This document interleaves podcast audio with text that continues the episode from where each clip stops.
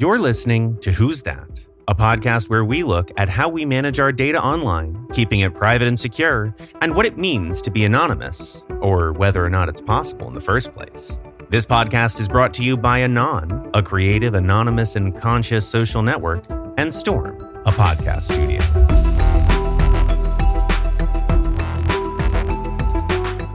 I'm Andrew Freeberg, and as it so happens, I spend most of my time as an artist and as a theater director. That means that I spend far too much time thinking about what it means for an artist to exist in the public space. What's your style? What are your politics? And how do you get people to come see what you're doing in the first place? So you'd probably think that the last thing an artist would want is anonymity.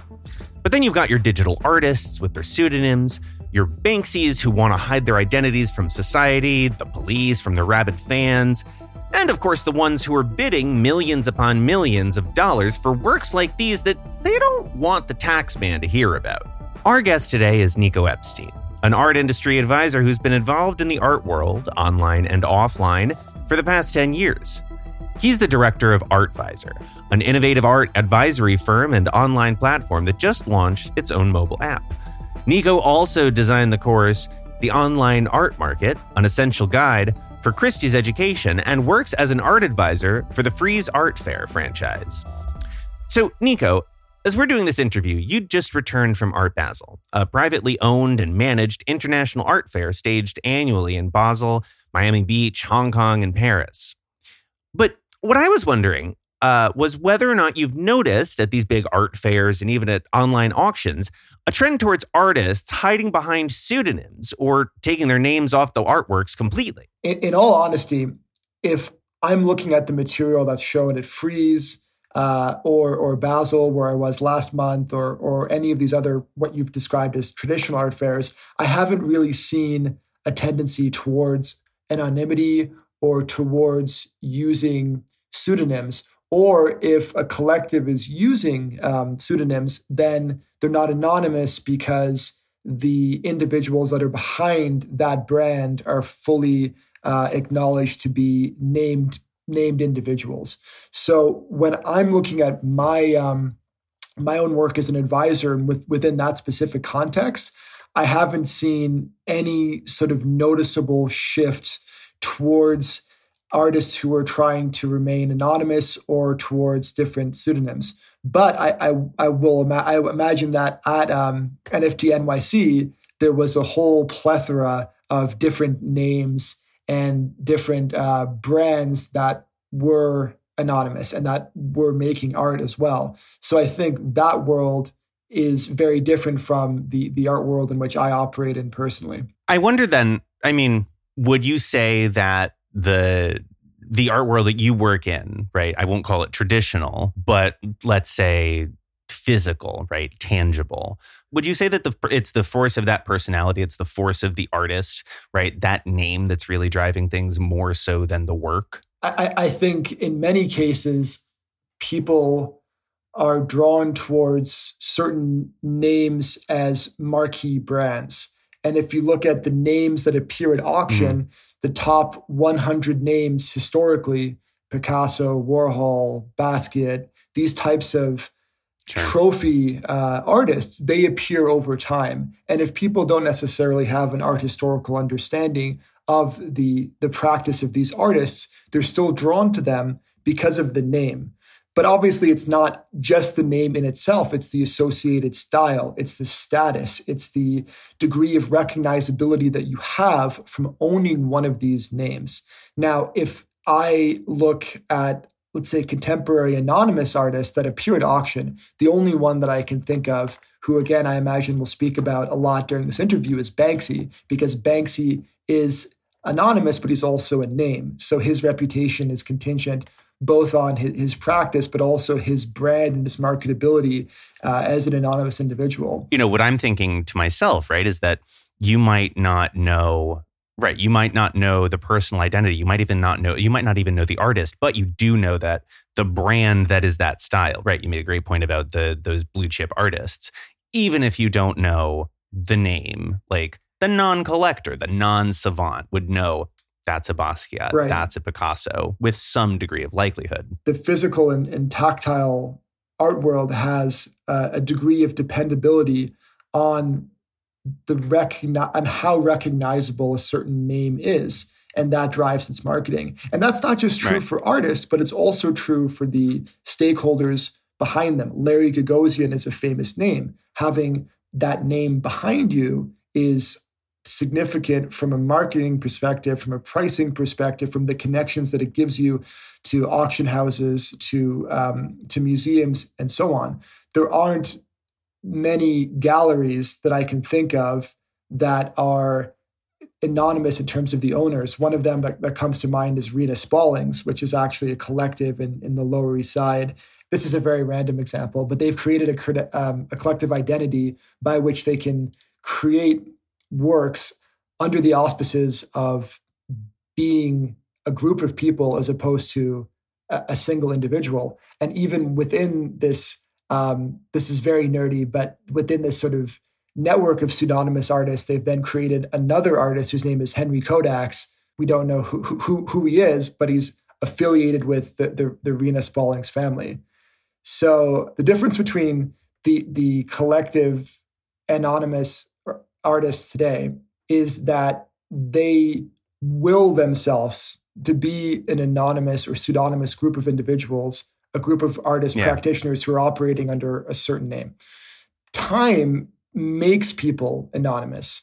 And sometimes it does so in a way which affects their, their market drastically. Somebody could be a famous artist, but then decades, centuries later, he's relegated to circle of Caravaggio, workshop of Peter Paul Rubens, because their work didn't stand up to the test of time or was forgotten and their place in history is is very different than recognizable artists like Michelangelo who managed to not stay anonymous. There's a market variability when it comes to the labeling of artists from the Baroque and Renaissance period. You could be described as a, a Roman artist working in the ambit of Caravaggio. And if you're working in the ambit or the circle or the, the workshop of that artist, then this form of anonymity is very different than being a Banksy, for example, because Banksy choose, chose to be anonymous, whereas these artists, they've been relegated to anonymity because of the whims of time. And within that, this, this form of anonymous artistry has a very important caveat to it, which is that if you're in the ambit of Caravaggio, people who are buying your work could be buying you because they expect you to be Caravaggio, because they expect the artist to be a more famous artist. So that form of anonymity, wh- which we can frame as being an associative anonymity or a semi-anonymity because you're known to at least have one part of your, your persona exposed, this is very different than being purposefully anonymous. It's also different than being uh, known as, for example, the master of the Fiesole Epiphany, who isn't necessarily affiliated directly with a Renaissance artist, but his marketing uh, or their marketing, because it could be a woman,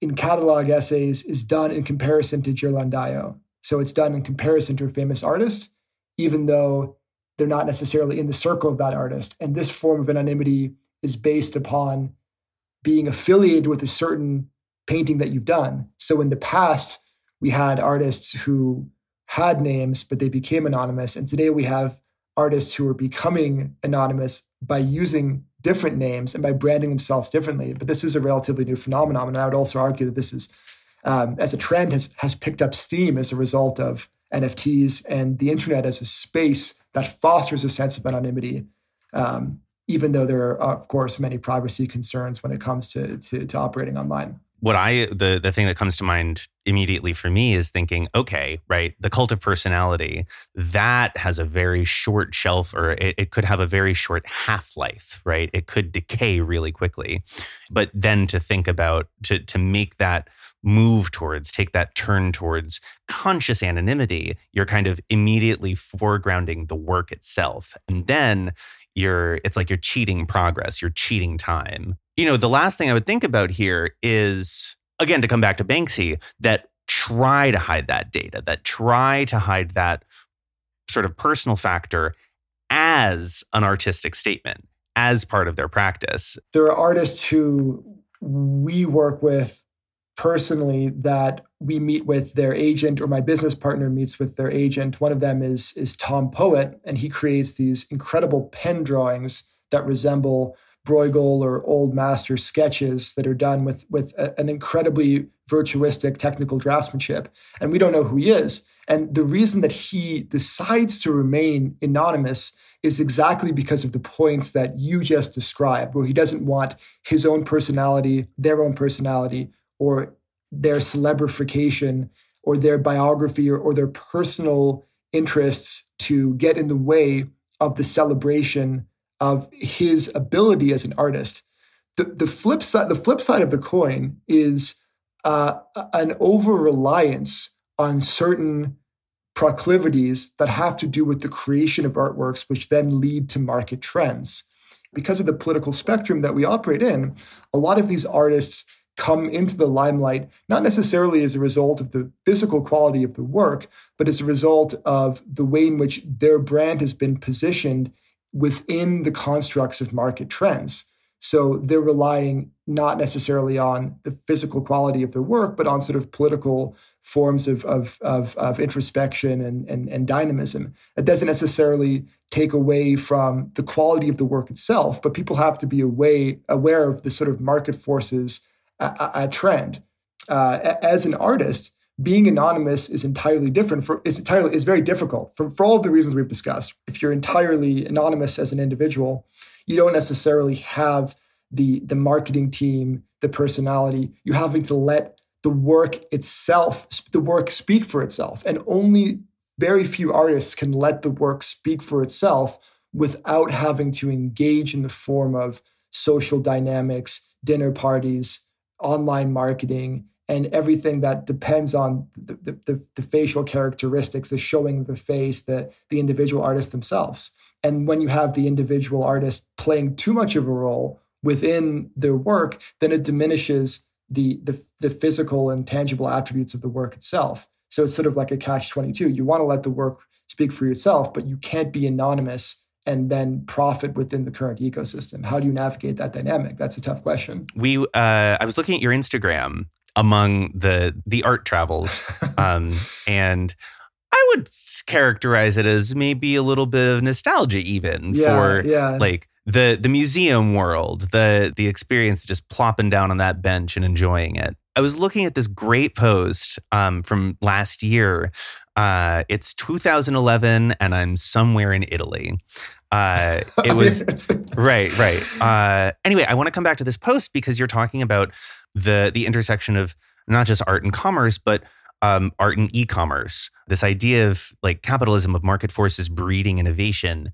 I wonder as we see the shift to from physical, from tangible commerce to e commerce, what has that done in terms of facilitating, creating, changing qualitatively or quantitatively that innovation process, that artistic, maybe I'd hazard to call it the, iter- the iterative process? I'm a traditionalist, but I'm a traditionalist who recognizes that transformative nature of the internet and the way in which Web3, IoT, VR, AR, blockchain, and all these technologies are coming. But I see I see these technologies as a necessary step and a necessary extension. And unlike many people, I don't necessarily see digital technologies and e-commerce as a replacement for the, the, the physical forms of transaction that take place in the art market but I do see them as a, as a necessary uh, extension when it comes to e-commerce and, and when it comes to the, the, the, art market commerce more broadly speaking. So me discussing the evolution uh, of the art market in the past 10 years is part of my conscious positioning as as uh, an, an individual in the space who is engaged with both the influx of commercial capitalism from a digital angle, but also the old guard movement of the art market, which is a traditional business that's networked um, from personal connections and less so from online ones. Th- that's changing. And the point that I was trying to make there in 2011 is that when I was talking about building an e-commerce platform, no one, no one, no one cared. No one like, "What e-commerce? How is that going to work? That's going to diminish the uh, that's going to diminish the value of the art. That doesn't, you know, e-commerce is a crass form of of uh, of, of business. It's transactionary to to um, to a derogatory extent. It's a you know it's it's terrible, right? Fast forward to today, I get asked about NFTs every single day of my life, without exception. every conversation I have, as, as soon as soon as soon as as soon as I say I'm an art advisor or, or I'm a curator, the first question I get asked is, "What do you think about NFTs?" And it's not even it's not even like a well framed question. How, how, how do you how do you answer that? Yeah, do you, right. Do you, do you, talk, right. do you talk about the, the the narrative behind digital versus physical? Do you talk about who the hot NFT artists are and whether or not I like them? You know, there's there's so many different ways that this question can be approached. I wanted to set the record straight here by mentioning the thing that I constantly say, which is that not all NFTs are artworks. People think that bored apes are, are an artwork. I would argue that they're a token.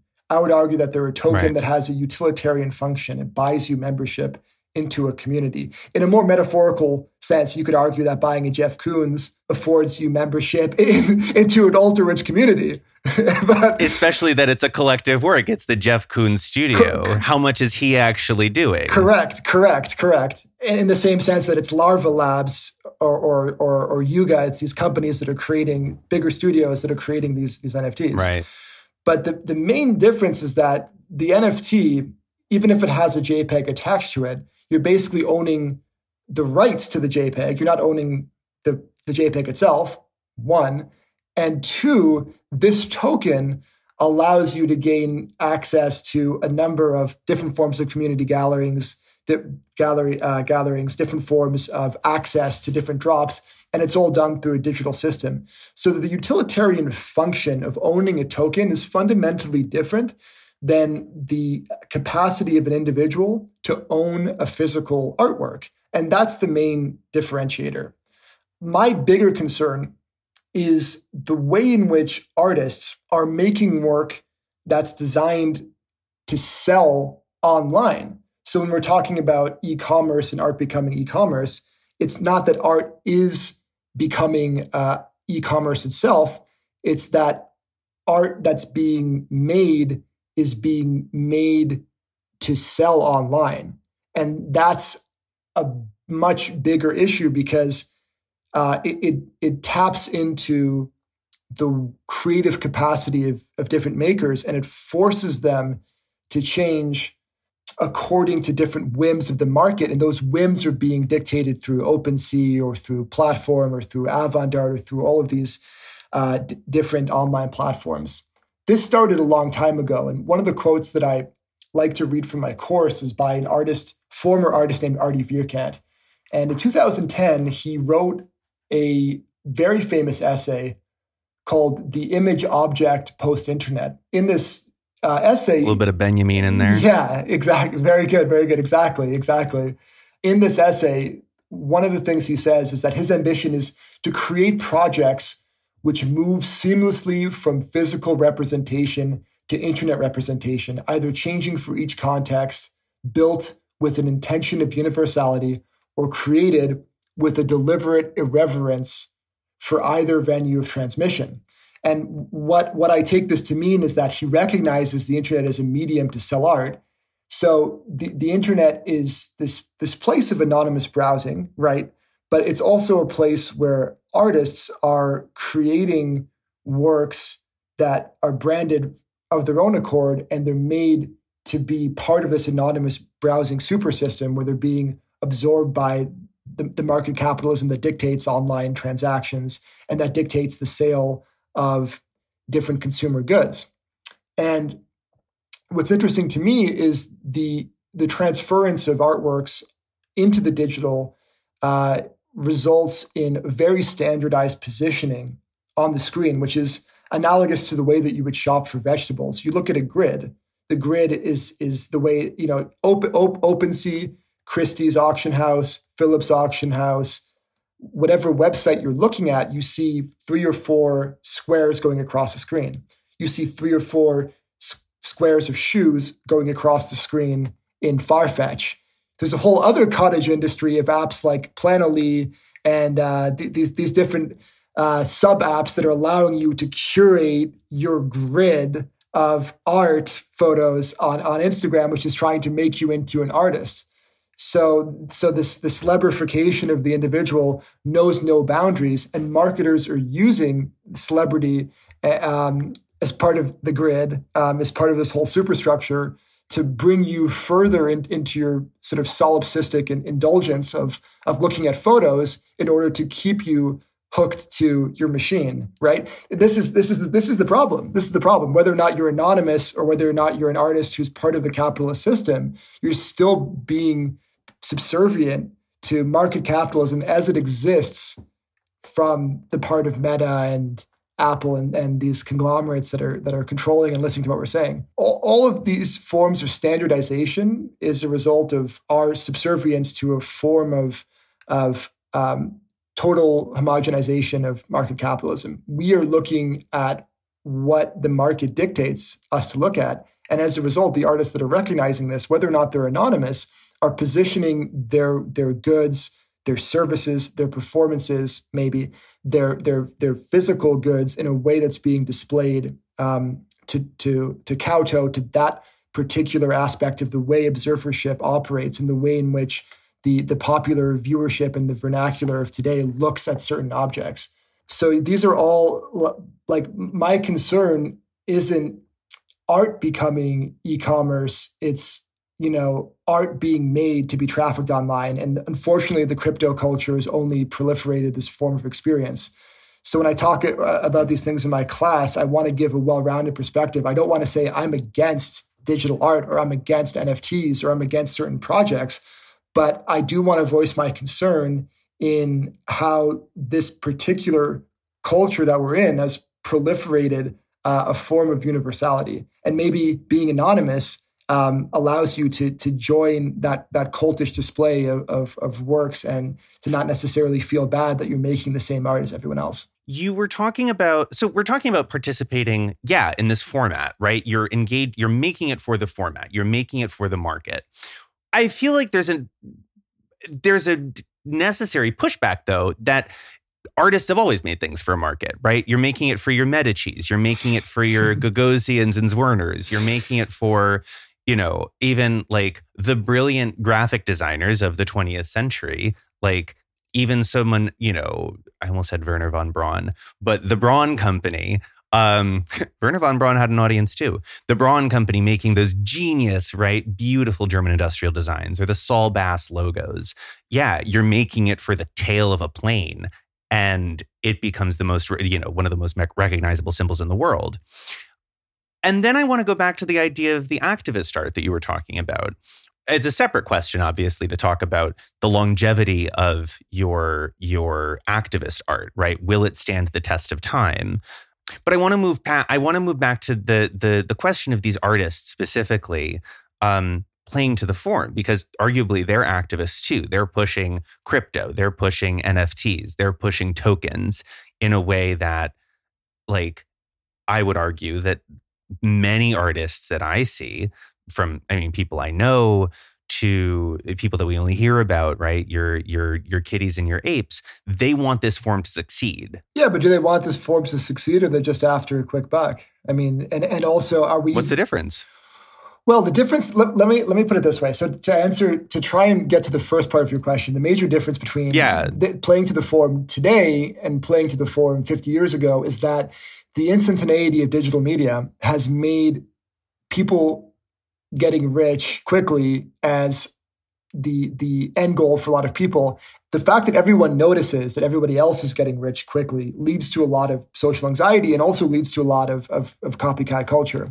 And this form of yeah, the gold rush, this form of instantaneity, be it from the dopamine that you get from looking at notification or the randomized return, in the words of uh, Nir Eyal, uh, that you get from from looking at um, uh, a different picture on Instagram as you scroll.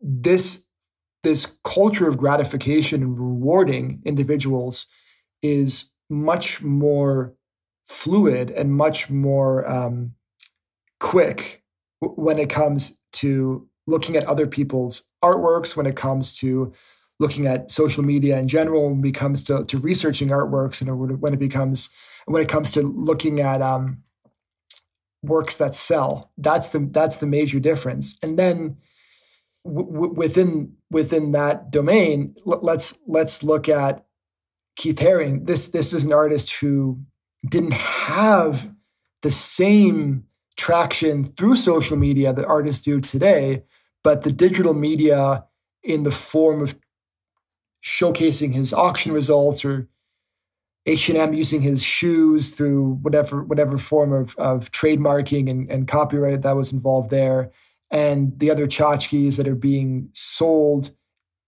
as part of his persona cemented his his legacy within AIDS culture in, in the 1980s and cemented his ability to become an activist artist. Now, obviously, he was very well known within his own lifetime.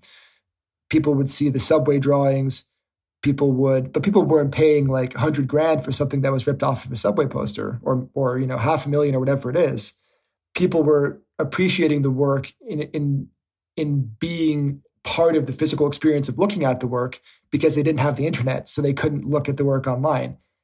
Then his leg, his legacy, we use the word canon in, in art history. If you become part of the canon, it's a, it's an academic, um, jargoned word that means you're a very significant artist whose work has stood the test of time. He became part of the canon as a result of not only the auction results, but the historical narrative that was created for his personality, for his cult of personality that was made through through um, through the online platform. Online platforms that proliferated his career, his materials, the the associated products that were sold alongside his artworks, which a lot of which were not being sold during his lifetime. That said, there, there are other artists who we could consider activist artists who are anonymous and worth mentioning. The group that comes to mind for me is Guerrilla Girls. And Guerrilla Girls were known for exploiting the disproportionate number of male artists in museums, the way in which the scopophilic male gaze uh, subordinated women within film. Uh, Laura Mulvey was also a famous um, female theorists who wrote about this as well. And they became and are activist artists because they're still they're still active. They became significant because instead of following a trend, they made a trend. They made commenting on patriarchal hegemony as the thing to do. Uh, that was their maxim as a group of artists, and they had help from Griselda Pollock, Linda Nochlin, these second wave feminist theorists who were able to support the, the, the, their practice in academia in, in, in the, uh, in the halls of museums. But this was not an anonymous activist culture that was perpetuated by the internet because in, in the 1980s, this wasn't the case. So their legacy is, is very different than other anonymous artists today because, like what we've been speaking about, these anonymous artists are sort of jumping on a bandwagon. You're creating a, a crypto ape project today, you're two years too late, you know.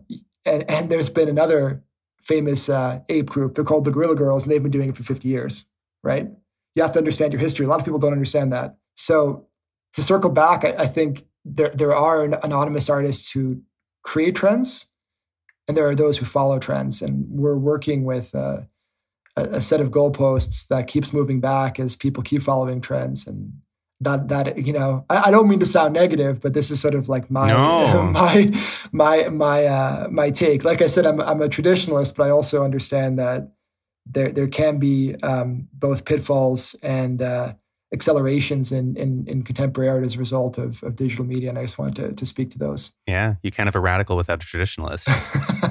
You're taking one for the team. I'm trying. I, I was just thinking as you were saying this. Okay, so you have this anonymous collective, right? That is part of a countercultural movement that isn't anonymous, but by existing like by dint of relying on traditional media, right, outside of the popular consciousness and you know, if you step as soon as you step away from the big figures, you have a lot of people working essentially anonymously, not intentionally, just in obscurity. Right. Do you think there was, is, will be any kind of a maybe a symbiotic relationship between anonymous and very named artists? The legacy of the artist is, even if they're anonymous, is perpetuated by various market forces or by um, accompanying artists. If, if you look at the Guerrilla Girls and then juxtapose their practice with Jenny Holzer or Barbara Kruger, these are all mm. 1980s conceptual text based political artists. And the, the difference is that the Guerrilla Girls, because they were anonymous, it was more difficult to perpetuate their market, right? Their market couldn't be created in the same way as, as, as Banksy, as an example of another anonymous artist, because they didn't necessarily have the anonymous uh, agents uh, or or people who are pushing them to make works. Whereas because Barbara Kruger's not anonymous, she can work with she can she can work with blue chip galleries and have a backing for her work, which has a less limited um, a less limited range the gallery has the comfort of working with her specifically. They have the comfort of working with her from a face to face basis. And if you have that, that personality, and if you have that connection and the spark with the artist, then the capacity to uh, accelerate their career is there. Whereas Guerrilla, Guerrilla Girls, amazing, important group, you don't you don't see their stuff clearing six figures at auction. You don't see much material online because the majority of their material actually isn't even um, market oriented, whereas other quote unquote political artists are having to make works that that cater to the whims of the market. I'm not saying Kruger is one of those. Kruger can do whatever she wants at mm-hmm. this point. Um, it's it's it's it's um, it's just that, that they're dealing with a different playbook. The anonymous artist is dealing with the playbook where they uh, unfortunately can't get the support of the galleries because they're faceless. And that makes their work more difficult to circulate in the traditional art world. And this plays back nicely into the first point that we made in this conversation, which is that there's a reason that only Banksy and a very small group of contemporary artists choose anonymity because operationally it makes their career uh, harder to to to work with, harder to maneuver, harder to makes it harder to bring works to the market because the market likes personality. And if you don't get personality, you don't necessarily get the leg up that the other artists who have big character, big personalities like Koons, Damien Hirst do, because they're using their own their own face and posing to sell their work. I want to bring us home with uh, something to invite a conflict of interest uh, for you because we're talking about this new generation of artists and I don't know, call it selfishly as part of that new generation, right? Frame it uh, you could frame it even as as as advice to me. What would you tell an artist who's trying to make moves in this new environment with as much integrity as possible? If you're going to be a great artist, your art is going to speak for itself. But when you're making that art, you don't want to you, you don't want to be too pushy when it comes to one aspect of your career. You don't want to be too pushy on Instagram. You don't want to be too pushy when it comes to meeting uh, different gallerists. You definitely don't want to be too pushy when it comes to bringing your work to auction, which usually is out of your control. So, my advice is when you're making a name for yourself, because I think, as we've discussed, it's tough to be an anonymous artist in uh, in today's day and age. Try not to rely too much on one aspect of your career or the other. Try not to rely too much on being a painter. Try not to rely too much on being a socialite. but try and create a holistic, well rounded perspective that you can then use as a marketing chip. Because at the end of the day, you have to market yourself and let that calling card be part of you and let that guide your practice as opposed to uh, being too pushy in one direction or the other. If if I were to summarize, it's like let uh, on the way to letting your art speak for itself. Don't speak up too much for your art. don't speak too loudly for your art. Yeah, don't speak too. I would say don't speak too aggressively about your art. The the, the the the the reality is that people like to discover you, and how you make yourself discoverable will play into your success eventually. Is there a world in which a present day artist could not use traditional social media?